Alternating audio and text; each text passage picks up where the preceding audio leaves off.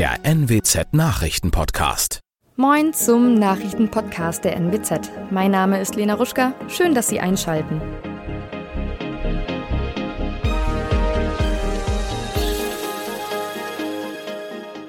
Und das sind unsere regionalen Themen des Tages. Identität des Verstorbenen im Watt geklärt. Vergiftungen mit Chlordioxid im Norden und lange Wartezeiten in Oldenburger Bürgerbüro. Die Identität des Verstorbenen, der im Wattenmeer vor dem Langwader Groden von einem Spaziergänger entdeckt wurde, ist geklärt. Das hat die Polizei am späten Dienstagabend mitgeteilt. Ausschlaggebend war ein Hinweis aus der Bevölkerung. Am Dienstagabend wurde eine Öffentlichkeitsfahndung eingeleitet, bei der auch ein Bild der Leiche veröffentlicht wurde. Auf Nachfrage gaben die Ermittler bekannt, dass es sich bei dem Toten um einen 56-jährigen Mann aus den Niederlanden handle.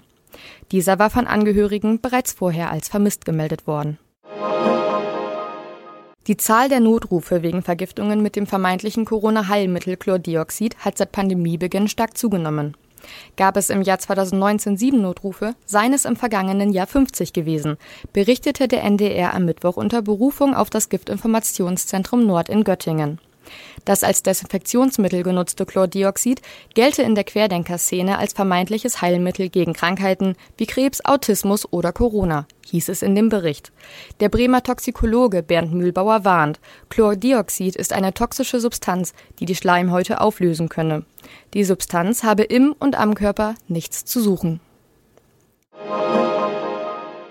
Elf Werktage soll die durchschnittliche Wartezeit für einen Termin im Oldenburger Bürgerbüro betragen. Mitunter dauert es deutlich länger. Zu den aktuell teilweise überschrittenen Durchschnittswerten teilt die Stadt auf Anfrage unserer Redaktion mit, dass die Zielgröße bei zehn Werktagen liege. Die Wartezeiten würden sich durch zusätzliche Fallzahlen im Bereich der Ausweisdokumente ergeben, was durch die Osterferien, den Wegfall der Corona-Beschränkungen und den Zuzug von Menschen aus der Ukraine bedingt sei. Der Trend sei aber wieder rückläufig. Überlegungen, das Personal aufzustocken, um mehr Termine anbieten zu können, gibt es derzeit nicht, heißt es von der Stadt weiter. Es sei wegen des Fachkräftemangels generell schwer, freie Stellen in den Bürgerbüros zügig nachzubesetzen.